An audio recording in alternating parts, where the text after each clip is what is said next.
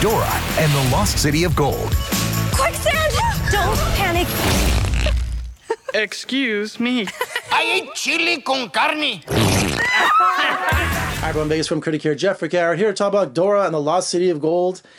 Uh, I do it with. Uh, look, I know this is a popular PBS show. I know that Dora is a popular cartoon character. I know it's a cultural icon, you know, bridging between the Hispanic community and, and the English community. I understand the popularity of it, and I understand that Nickelodeon and Paramount wanted to make a full full length feature film about it.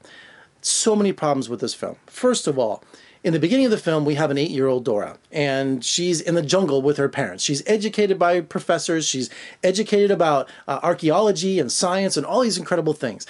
If the movie stayed with an eight year old and through that perspective, it would have been a tremendous success. Unfortunately, after the first 15 minutes of the movie, we fast forward. Isabela Moner now plays a 16 year old version of Dora. She goes to regular school now. She leaves the jungle. Here's the problem she's a fish out of water, but she's educated by professors, but she has this intelligence that, that comes through. But when she gets to regular high school, she's a ditz. She's an idiot. She's, she's an embarrassment. She takes, she has, doesn't understand sarcasm. She doesn't understand the real world. How can that possibly be? She's just, I mean, I was so frustrated and so insulted, and so should the Hispanic community, so should be, the fans of this show should be insulted by this movie because they took this incredible character where she could have been a female Tomb Raider, she could have been a female Indiana Jones, she could have educated, she could have done all these things. Instead, she's walking through the forest with a shovel saying, It's time to poop, and I have a poop song as I dig the hole.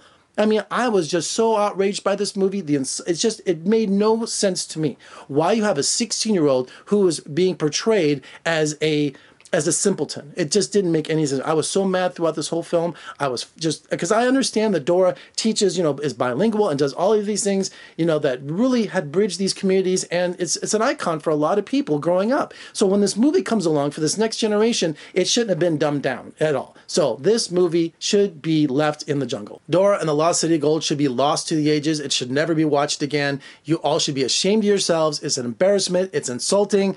And there's a lot of other words, but I have a family channel and a family show here. All right, so skip it.